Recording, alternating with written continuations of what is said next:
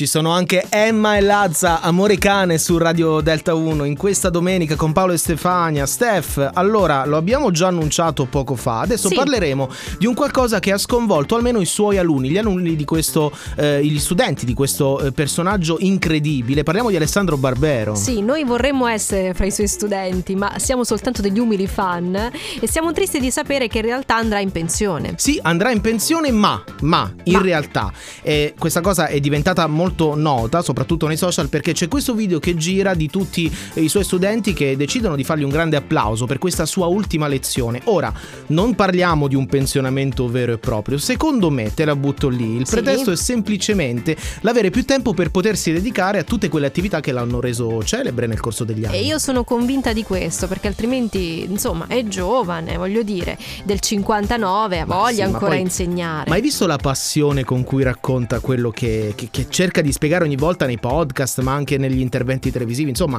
lui è innamorato del suo lavoro. Diciamo che lui quindi è ordinario presso l'Università del Piemonte Orientale, eh, ha trascorso quattro anni da associato, lentamente potrebbe essere proprio questo il suo destino, sarà lasciare questa cattedra, dedicarsi molto più attentamente agli impegni televisivi, ai podcast, magari anche a, a degli incontri dal vivo con i vari fan. Sì, sarà sicuramente così, quindi non preoccupatevi soprattutto se siete grandi amanti del- del- dei suoi racconti e delle sue spiegazioni, perché in realtà si sta solo dedicando a progetti ancora più grandi. Benvenuti su Radio Delta 1, c'è anche Irene Grandi, lasciala andare.